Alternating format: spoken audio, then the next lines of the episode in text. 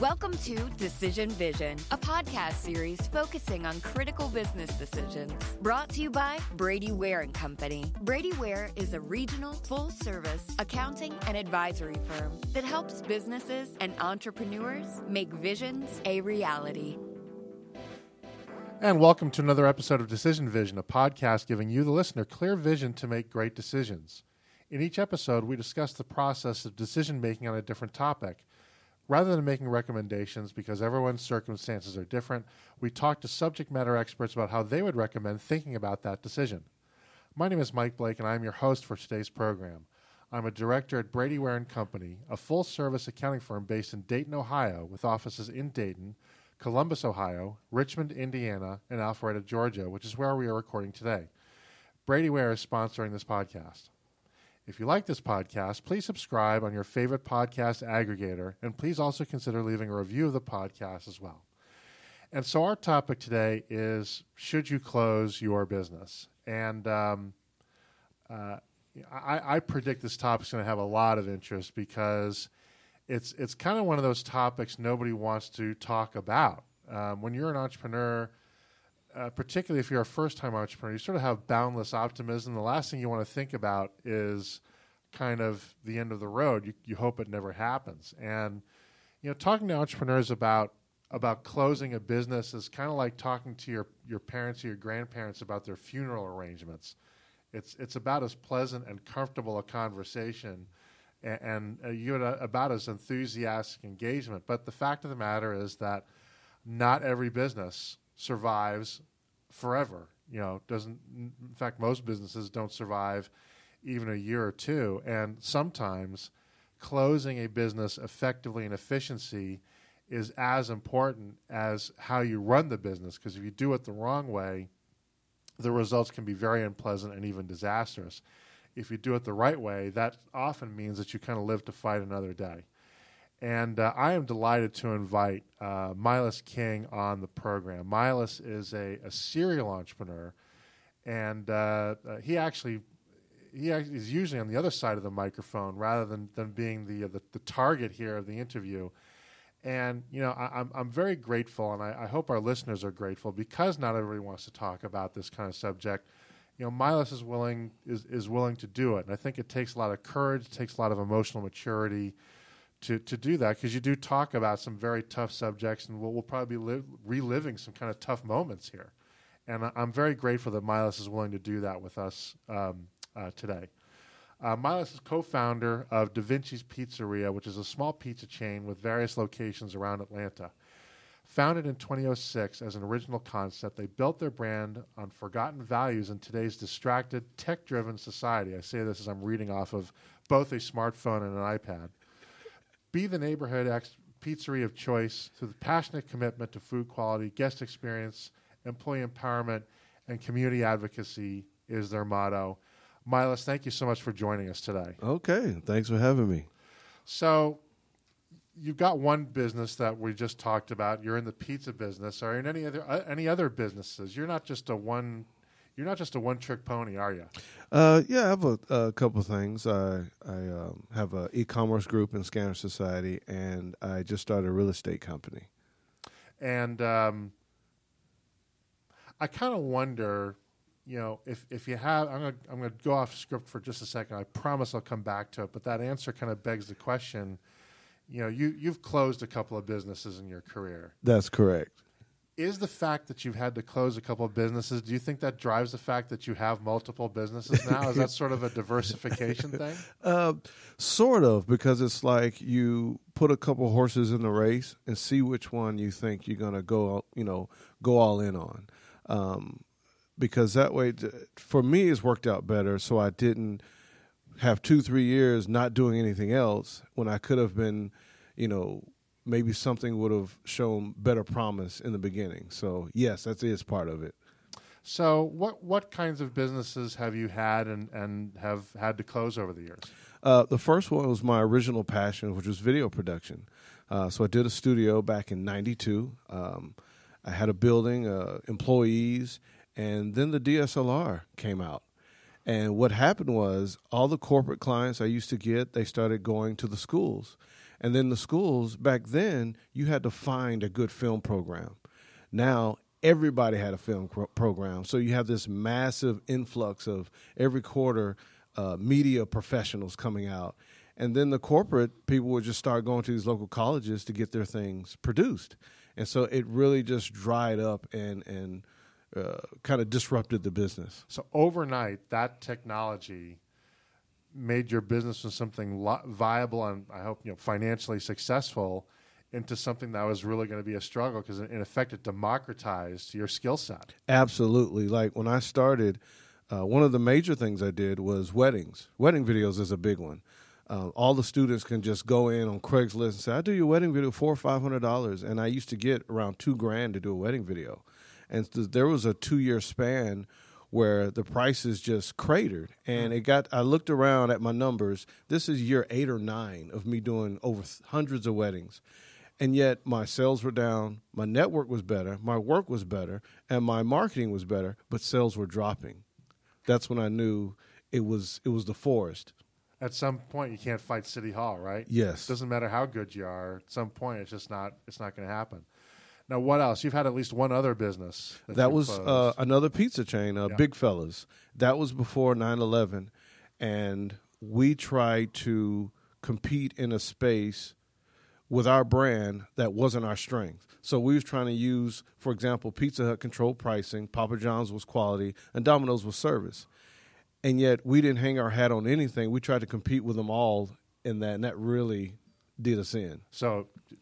The, you you learned there was a reason they all sort of picked their one thing. Exactly. You couldn't be all things to all Right. people. So I, I want to focus on that because you, you know, you're, you're in business with my wife, and she told me something that you told her that I've told to dozens of people now, which I think is is extremely profound. If I, I'm going to ask you this a different way because I want you to tell it. Y your first pizza business was not successful. You then turned around and started another one. Mm-hmm. Why? I told my partner, literally after we closed, I told him we have to do it again. I said, otherwise, everything we just learned is a waste. And he was looked at me. He was kind of like, whatever, man. He was not trying to to hear what we just went through. And I Yeah. just, I, told- I said, we got to. All this we just learned, we would do everything differently. So let's do it differently. And, and you know that makes perfect sense because you, you literally just paid one of the most expensive tuitions you could possibly imagine, right. Without the benefit of student loans, even right. Right. You got, you know, we'll, we'll probably get into this, right? And and that, but then you're right. You you've just learned that, you know, maybe your ex, your execution may have been great. All the other things are great, but the fundamental strategy was you couldn't be all things to all people. You try it again, and then maybe you can have some su- success. Yes. And um, you know that's not something that's celebrated enough. Google is Google is famous for the fail fast, and they celebrate failure, right? Mm-hmm. And I think it's because of that celebration of failure that makes them what they are. Is because failure is a fact of life, but as Bill Gates said, success is a lousy teacher. Mm, right. Um, so pick either one of the businesses, doesn't matter. How hard is it to come to that realization that this thing's just got to stop? We're at the end. Well, if if you pay attention to your business and the data, you let the data lead you there. When you look at everything you had going for you, and if it all starts to move against you, and you look outside your company to see what other ones are experiencing, it's easier to accept that you've did what you could, and you might need to pivot to something else.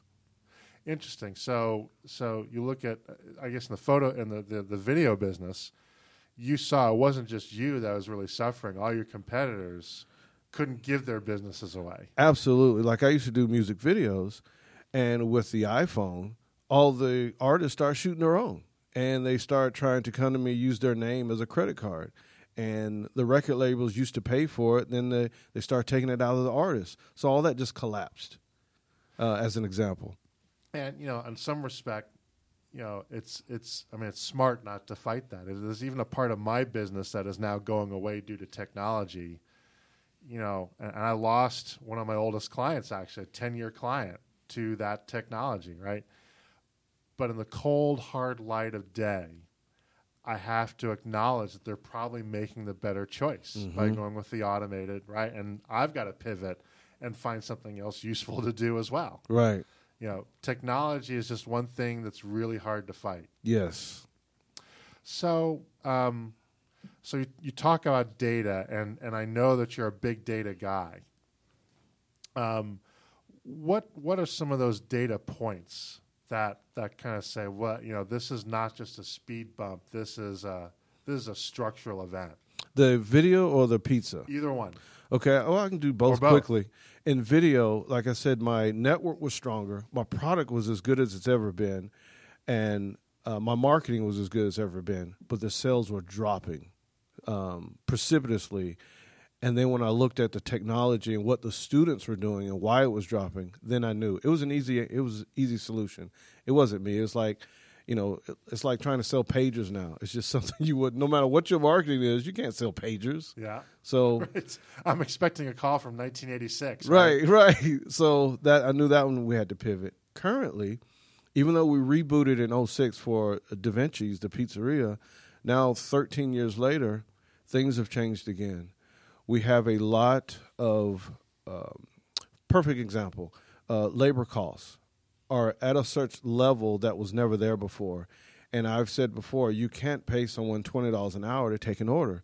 Yes, they need that to live, but th- it's just not there in food. You can't. It's not Right. efficient. You, can- I mean, you can't sell $30 pizzas. right. Markets just will Exactly. not sustain that. Right. And then another issue is the apps. The delivery services have wedged themselves more and more in between our customer. And so we're losing data and insight to our customers. For example, Uber Eats, they take 30% of the order and we have none of the data. Now, I'd heard about that that that cut and and the fact that it's. I read in the Wall Street Journal about four six weeks ago, something like that. That you know these order services are being are being very disruptive in a different way, just making it harder to operate a business because businesses are, you know, operating a takeout business Yes. is just different operationally Right. than you know a sit down quick service restaurant, right? Correct. But now, if you don't have that, you're dead because so many so many Americans now culturally they they don't want to come into the restaurant, Right. Right. But it, it massively disrupts your operations. So I've understood that part, and and I I did not know it's thirty percent. I mean, uh, Yes. with a with margins of a restaurant, Yes. not many restaurants make a thirty percent margin. Period. Right. So the economics had changed there. I never thought about the data. So they now they're also stealing the data from you, Right. and you don't get any of that as a pass through. Exactly. So you make less money. Mm-hmm. Your operations are less efficient. Yes. And you know less about your customers. And you own less of the relationship. Right. Other than that, it sounds like Right. it's a great deal. right. And so Uber or apps as a general, I'd say two years ago was probably one to two percent of our revenue. Yeah. It's now nine percent. So it's having an outsized impact on our margins. And then you got to think about too when when you started in 2006, you started a restaurant thinking that you needed a certain footprint because you're Mhm. going to have traffic, Right. parking, Mhm. right? And in Buckhead, that ain't easy either, Right. Right. And and now you've got, I'm guessing, an asset mismatch, Yes. right? If if that's really where it's going, at some point these pizza chains are just going to be a, a counter, Right. right? There'll exactly. be no Mm-hmm. and that means less real estate costs, and maybe that's how the business model ultimately works. But if you're caught in the middle on a 10 year lease, or God forbid you own the building, Correct. you, you can't just sort of switch that on a dime, can you? right. And that's another example of that's another example of, of technology coming in, and you can't fight it. You're either going to adapt or you're not. Yep. So now we've covered labor, we've covered some logistics. Uh, now let's talk about the actual transactional costs. Five, six years ago, people used cash.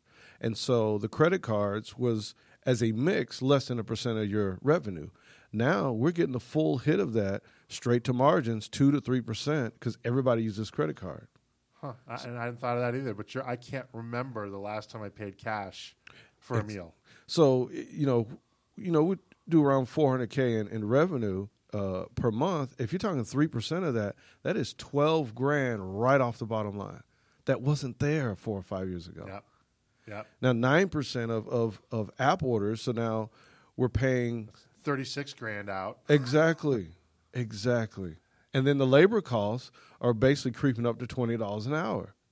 So we feel like the walls are beginning to close in. Yeah. So I guess what uh, you know, I guess what's going to happen then, you either got to raise your prices, and that's Mm-hmm. either going to happen because you can raise the prices, you can wait it out while your customers go away, but then your competitors will either have to raise prices or shut down, and then Right. sort of wait for that readjustment, or do you say, you know what, it's just time to cut our losses, let's get out early? It is is because it's becoming a scale game. Yeah. So, uh, for someone to pick up our restaurants, uh, would be a buyer who's looking to really start scaling, and we just don't have the capital. Uh, because even today, these businesses are going to let's compete by seeing who can lose the money the longest, so then we can capture the market share and then grow. Yep. yeah, and uh, I've I've likened that, uh, and you see that in the startup world all the time, right? In the startup Yes. world, even you know, Uber and Lyft and those guys, they're not making any money. They gone public, but the the startup world, or if you've got a structural issue with your business, it's it's almost like chemotherapy, Right? right? Yeah. Chemotherapy is a is is really just a race to see if the cancer dies before the patient does Right. right? And that's exactly what you're kind of describing. If you try to stick it out, right? Does the other guy die first, and then I'm sort Exactly. of there in a smaller market, and that's that's not easy. Right. So one of the things that strikes me about about you and I, you know, I know you a little bit, that I think might differentiate you a little bit is at least with this round of businesses that you're in, you're not overly emotional about them, are you? Correct. Not anymore. So, with your earlier businesses, were you? Were they kind of your baby? And Yes, because you started to take it personal and say, well, I failed. What did I do wrong? What could I have done differently? And now I have a more objective view when you look at the data and just see if, like, when you know what would fix it, and then you know I don't have the solution to you to, to do that. Like the scale now. For DaVinci's to continue to grow, we would need massive capital and try to get to scale. So I know the solution. The question is, do I have it? and, and was it those first those initial setbacks that taught you to be less emotional? Yes. And how does that help you now? Um, I can be more objective in when I approach something, and I have a more uh, foundational view before I even start. Before it was just like, if we hustle hard enough, we'll make it happen. Well, no, you That's need to check. Yeah, you need to check the boxes because to me, it's about percentage of success, right? So if none of the boxes are checked, you maybe you have a five percent. If you check them all, maybe you have eighty percent chance of success. So how many boxes can I check when I look at an idea to give me the most uh, percentage for success? Okay. So in uh, in your previous, it was uh, Big Fellas, right? Yes, You had a business partner. yes. Did you both agree at the time that it was time to close, or did one of you want to stick it out longer than the other? And how did that how did that dynamic work? Uh, we both agreed. Okay, so At the both same saw the time- same writing. Yes. we're out. Yes. Um, with big fellas, we didn't have a choice because we ran out of money. We just failed. All right, we The- just failed. The decision was made for you. Right. This one, it was it was definitely both of us. You know, we're high school friends, so this was a lightning strike in that he's been my partner in everything. Uh, we just work well together. So this time we looked at the same data and got the same conclusion. Okay. So I like to talk about that that day you sort of run out of money. Uh, I have to imagine that's a traumatic, panic-inducing experience. It would be for me. It it is like so it's it's almost like someone passing away. You really mourn. You feel like you let a lot of people down, even though you realize everybody will go and get jobs elsewhere. But it feels like, you know, they put their financial well being, at least at that moment, in your hands, Yep. and you you you dropped the ball. So yeah, it, So when when when when you ran out, of, I mean, were you able to at least make the last payroll? Were you Oh, able to sure. do that you were okay. right. It it was a um. Uh, an orderly shutdown. Yeah, Okay. it wasn't just like they showed up and the door was locked. No, because sometimes that happens. Right, so- absolutely. No, we didn't do that. Okay. So what what was as you approach that, and you're obviously a very organized guy, and you did this in an organized way. What were some of the kind of the, the, the key points of that to do list when you realized we got to shut this thing down? Start um, getting your receivables um, caught up and start paying for everything in cash. so you can really see where your cash flow is. Um, give the employees a heads up. Uh, we weren't going to just, you know, and and a lot of appreciate that. They'll work all the way through if you let them know everything ahead of time. You say, listen, you know, we're going to be closing down in the next 60 days. And then they'll start looking for things. And they'll even tell their next job, I can't start to this date. Um, so those are the types of things we did. Now, that, that's a little counterintuitive because I think most people would say, don't let anybody know you're in trouble, right? That starts the death spiral. You just got to sort of do the cold turkey thing. But, you know, in your experience, if you show people the loyalty to them, then they'll show you the loyalty. Right. Right. Yeah. At least that's how we felt. Okay. And that was in both you know, did you did you so you obviously had you had employees for the, the, the videography business and you did for the, the pizza business and you found that was roughly the same kind of experience? Yes. Okay. Yeah. And funny thing is, this time around with Da Vinci's, a lot of our old employees have come back. We've got managers that Yeah. worked with us 15 years ago. Okay. You know, they were early 20s. Now they're 30 something working with us, been with us since we opened. Right. and know, um, and maybe they'll be with you with the next thing too, right? Yeah. Okay. Could be. So, um, when you were seeing the handwriting on the wall, did you think about alternatives? Did you think about trying to sell, trying to merge, anything like that as a way to kind of save the business? No, because maybe we could have, or maybe not, but we look at it as it wasn't worth anything. Okay. You know, so we, we didn't even cross our mind, why would someone buy this? It's dying. One of the things I remember from the dot com era, the, the first one in the late 90s, was that you saw a lot of startups merge. Mm. And what they're trying to do is merge their problems away. But at the end of the day, neither one of them had any customers. Right. so it didn't matter. So the only people that really benefited from that were the accountants and the attorneys to create those transaction Right. documents. But it, it, you know, generally didn't save those businesses. Especially in the restaurant space, they're everywhere. Restaurants are everywhere. So unless there's something spectacular about yours to begin with, they might as well just start their own yeah. if you're just dying. Right. Yeah, that's true. Right. It's, you know, uh, you know, selling tickets to the Titanic is a tough sell, Right. right? No matter how you slice it, Right. because you know how the movie Hey, ends. you might could turn it around. Um, so, did you have advisors helping you during these process of closing the businesses, and if so, h- how did they help you? no, and that's probably inexperience. Maybe we should have, but no, we didn't. So you went it alone. Yes.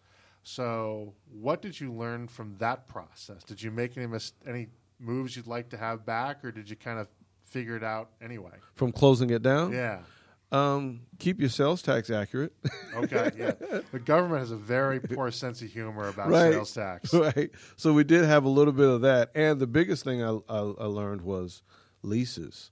How you're still responsible for those leases afterwards, um, and you're like, "Well, I'm out of business." And then, well, you still have six years on your lease. You signed a personal guarantee. right? Yes. Um, so that was one. We had to do some negotiations to to settle those. So that was a big one. That was uh, didn't realize.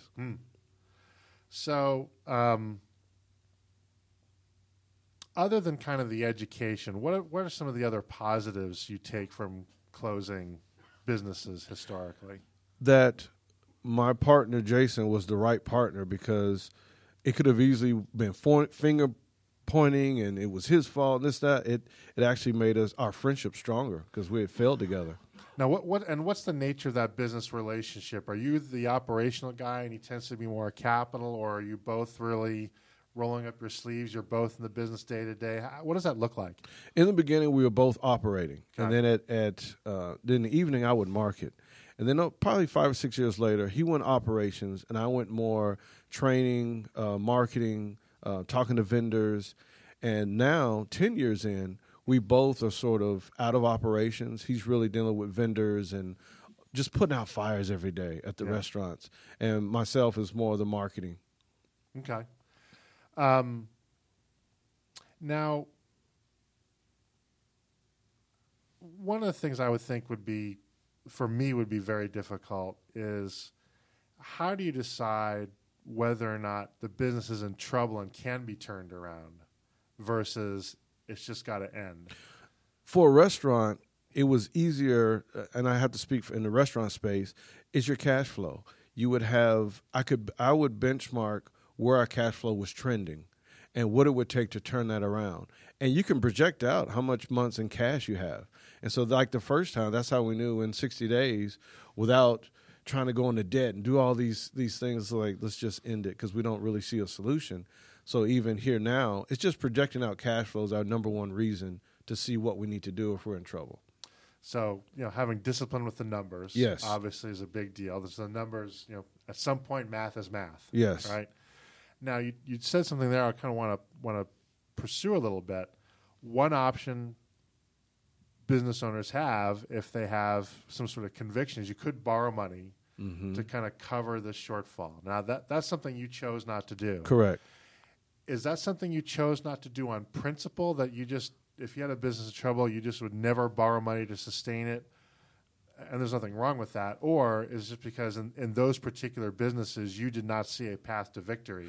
So why extend yourself? That's correct. If I if I see a solution, I will borrow because I have in other interest uh, circumstances. But if I don't see a path, I'm not going to make it worse by piling debt into it. So, uh, obviously, you know, one theme that's really emerging here is cold self-awareness is so critical. Okay, because yeah. it sounds like right Yeah, that there are all kinds of reasons you don't want to close a business. Right, you can find a lot of excuses not to close it, yes, and, and people yes. even people even lend you money when they probably shouldn't. Mhm. yes, help you keep they call us now, just and it's like these mafia loans. Right. Um, but I give an example of of little losses along the way. So we've we've opened five locations. We only have three. So we decided never let uh, something kill the body. Right. So when we did our Roswell location, we we quarantined it. We're like, here's the funds we're dedicating to it. With This how much time it has to get off the ground. If it doesn't, we close it because we're not going to let it drag down the other restaurants we spent years building trying to make this one's got to work. So we did one in Roswell that didn't work, and we did one, um, uh, um, Decatur. Yeah. Decatur didn't work, and they didn't work for different reasons. But we quarantined them so the company stayed healthy. Uh, so so that that's an interesting strategy. So and, and clearly that that worked for you to keep the core business going as long as it has, right? Right. So, um, and, and and again, it, sounds like you do embrace that Google philosophy of failing fast, right? I guess un- unwillingly, maybe. I guess so. well, look, again, it's, it's worked for them, so Yeah, it's hard yeah. to argue with with with that kind of success. So um, Uh, I was going to finish that point. So that taught us the power of saying no after that because your ego starts to be like, "Yeah, we could do it. We've got these three. Let's just let's just make it work." And when they start not working, like we've had other uh, locations approach us, like the Brave Stadium. They were a great company, Fuqua, I think that was it yeah, great company. They was you know great lease, everything for us to go in there, but we didn't have the cash flow to sustain it, so we had to tell them no. And we started doing that after the failure of Roswell, and realized you just can't brute force it. If the boxes aren't checked, don't do it. You know, there's. Um, I'm curious what your reaction would be to this. You know, when entrepreneurs ask me for advice about their business, they, they're struggling. I, I, I liken a business to a Great Dane.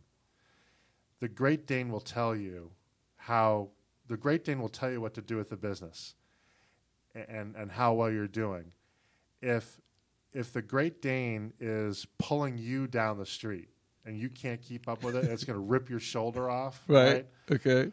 That's telling you about the business. That's the signal that's telling you to reinvest to double down, right? Gotcha. Because you can't catch your breath. If, on the other hand, that Great Dane just sits his butt down the sidewalk and it's like Marmaduke, right? And Right. you're yanking on the thing, you're saying, please, Right. please, won't you please walk, right? That That's that's a useful signal, right? Gotcha. The, you know, Marmaduke's telling you something. Mhm, I hope I'm not breaking all kinds of copyright laws. The big Great Dane from a comic strip is telling you something that that you need to be listening to, and sometimes you're just never going to get that dog to move. Right. I can see that. Yeah. Yeah. So, think back from when you when you closed either Big Fellows or the or the video production company. Think about the day after. What what was that day like for you? It's I guess the analogy would be like after a big race. Say you just did a decathlon or a, a marathon and you're exhausted, you're regrouping, you start just start thinking what's the next step. And you got to take a little time to just let the fog clear. Yeah. Otherwise, you may you may make a knee jerk reaction and do something, um, go in a bad direction just like a rebound relationship. Right, exactly. Take some time, yes. Let it let it marinate, and do, you know, not to be cliche, but do an autopsy of what happened, Yeah. and that will give you things to to then make sure of when you're doing your next project. You know, to look into. Well, here's what caused us to fail before. Let's answer this. For example, I can tell you like what happened at Da Vinci's. Here's everything we fixed. That now we're 13 years in. Yeah. So the mistake we made the first time is we tried to compete on price. So what we did with Pizza Hut, so what we said, let's make off sizes. So their extra large is smaller than ours. Right? Their extra large is 16, ours is 20. So the off sizes gave us our price control back. Domino's was get the door, speed of delivery. So in a better product, we started par baking our dough almost like bread. And it makes a better product. So we could get to the door in 15 to 20 minutes. We could beat them by changing our process. And then Papa John's was easy because they sort of abandoned quality. You know, me and Jason both came up through Papa John's. Oh, I was yeah, I was a manager there for about five years. Jason was even longer. And they used to fly us out to the tomatoes and let us pick tomatoes and they'd can them like preserves and all of that is gone. So we decided to hang our hat on quality. And and the thing about quality is just don't add stuff to it. Hmm. you know, just make it in its natural form. So that's what we did. So we addressed what were the strengths of all three and what would not necessarily beat them, but like judo, use their strength against them, what wouldn't hurt us. That's everything we learned from the first time. That's interesting. The overcomplicating part. Pizza seems to me that to have the attraction, that's got to be one of the easier foods to make. Is that fair or not? No, because I don't know. you can make it a million different ways. Yeah. Yeah. So Okay. to me, it's hard to make it well, to make it taste like you'll see the commercials made with whole mozzarella. Why isn't it whole mozzarella? Right. You know, ours is whole mozzarella. Right. It's like they're putting oil and everything in there. We're like, just use the cheese. yeah. That the, the, the, maybe I guess yeah that should be table stakes. Right? what, what is the alternative? Right. Part mozzarella and part toxic sludge. exactly. so when you see that cheese stretching, that's oil. Cheese shouldn't do that. well, I think I'll have hummus for lunch now instead of pizza. So, um, so how long did it take for that fog to lift? Right, you're in that you're in that post mortem. You've you've run that race. You're exhausted. How long did it take you then to say, okay, I think I'm ready to try something again? Actually, uh, when you have, it's kind of like when you're ending a relationship. Sometimes it's over before it actually is. Yeah. So you, there's a little bit of relief in it, and then you have in the back of your mind, being an entrepreneur, there's something else I've been wanting to try. Okay. So that's when I started my video production studio. Okay. So I went and sat down with my dad, put down a plan, and actually make an investment. I was going to pay a return on his investment, and I founded my studio. And how long did that? I mean, was that days, hours, weeks? Uh, couple weeks. Okay. It wasn't long. So you weren't. That wasn't. You're right. They run like. I mean, Yeah. you were ready to. Got bills to pay. You got knocked down. You're ready to get back up. And and even in sunsetting it, I had set aside reset money because I knew unless I was going to get a job, if I was going to try something else, I was preparing for that too. So, oh, so, uh, yeah, and I'd like to explore that point. So, one of the things you did was, in effect, you had that contingency plan. You made it wasn't that you ran out of money that you spent your last dollar, Right. but you ran out of money in terms of what you were prepared to spend, Exactly. and you set sort of this point of no return Exactly. that you just weren't going to go by, Yep. and then that empowered you to then to have the dry powder to come back. Exactly. And also, you're not in a financial panic where you have to get a job. exactly. so you're leaving yourself more choices, Mhm. right? So one thing I was advising a client of mine that's in a that's in a dispute, and we're trying to help him negotiate it. Is you know if if you got a raccoon that you got to get rid of, right? And you got it cornered, you want to have two things. You want to have a club, and you want to have a hole in the wall for it to run out through, right? Because otherwise, it will not end well. and what you had, right? You made sure that you had that hole through the wall to run through. Right. Because if you didn't have that, at some point where there's a point of no return, you start making irrational Yes. decisions. Yes. Right. And maybe you would have stuck with it longer than you should have because you you wouldn't have had an alternative. One right? bad decision leads to another. It does. It does. And and there's studies that, that talk about when people are in financial crisis, their effective IQ is reduced by 10 to 15 percent. Mm, okay. So staying out of that empowers you. Literally, your brain chemistry lets you make better decisions. Yeah, I guess it was a part of me that's always kept me from going for broke. Yeah. And it's like, well, go for it, but not till broke, just to make sure if it's going to work or not. Yeah. well, and and I think I think no serial entrepreneur has ever gone for broke. Gotcha. Okay. Right? Makes sense. Right? Okay. That, that that's the definition of a one-time entrepreneur, one way or the other. gotcha. Um, so, what what kind of uh, what kind of expenses when you're you know you, you generally can't close a business for free, Mm-hmm. or maybe you can. You, tell me. My impression is you can't do that. You know, do you need to have some capital set aside to make sure that you can close the business in an orderly manner? It depends how you set up your vendor relationships. If you have a lot of uh, 14 day, 30 day terms, uh, yes, because you got all that flow through you got to account for once you close.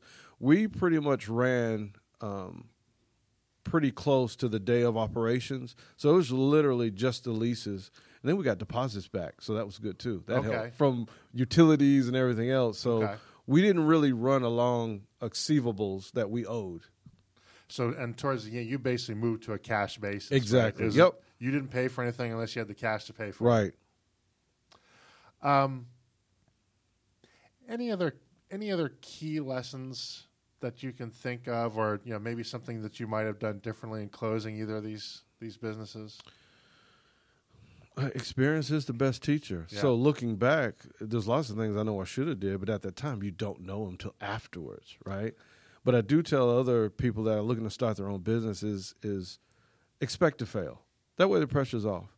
I said you're you have the least experience. You haven't you're in the weakest position ever, and you're going to put all that pressure on yourself. So if anything, prepare yourself to try it again. That's interesting. It it, uh, it reminds me of what I think is the samurai code. Not that I'm an expert in Japanese history, but I think the samurai code is samurai would go out to battle with the mentality they're already dead. Gotcha. So okay. Yeah, I've heard nothing that. to Mhm. right? So if you're already dead, sure, I'll jump into the five other people with spears and swords and stuff. Why not, right? And and the other thing that I would advise is for me with that mentality, until I reached a certain point, I always just committed my own money. I see a lot of people use other people's money. I was never been comfortable with that, right? And so when I would go in expecting to fail, I just make sure I was the only one at risk. You know, I, I- think that's that's smart. Um, you, you see a lot of you see the use of a, an expression called "friends, family, and fools" that will fund startups, right? And and at the outset, they say, "Look, I don't care if I get money back. I'm just investing in you. I'd like you to be successful." Um, but then, and sometimes it turns out to be right. Sometimes it's not, Yeah. right? And maybe your business is not doing as well as you thought, and yeah, I was kind of curious when I might be able to get some of my money back. Right, right. Well, I, that, that- that's I thought you weren't interested in that. Well, I got some expenses now, and It is funny you say that. Uh, You know how I funded Da Vinci's? no, I literally went to my dad and I said, "Let me rent two credit cards from you. I'll pay you hundred dollars a month until I give them back to you balance free."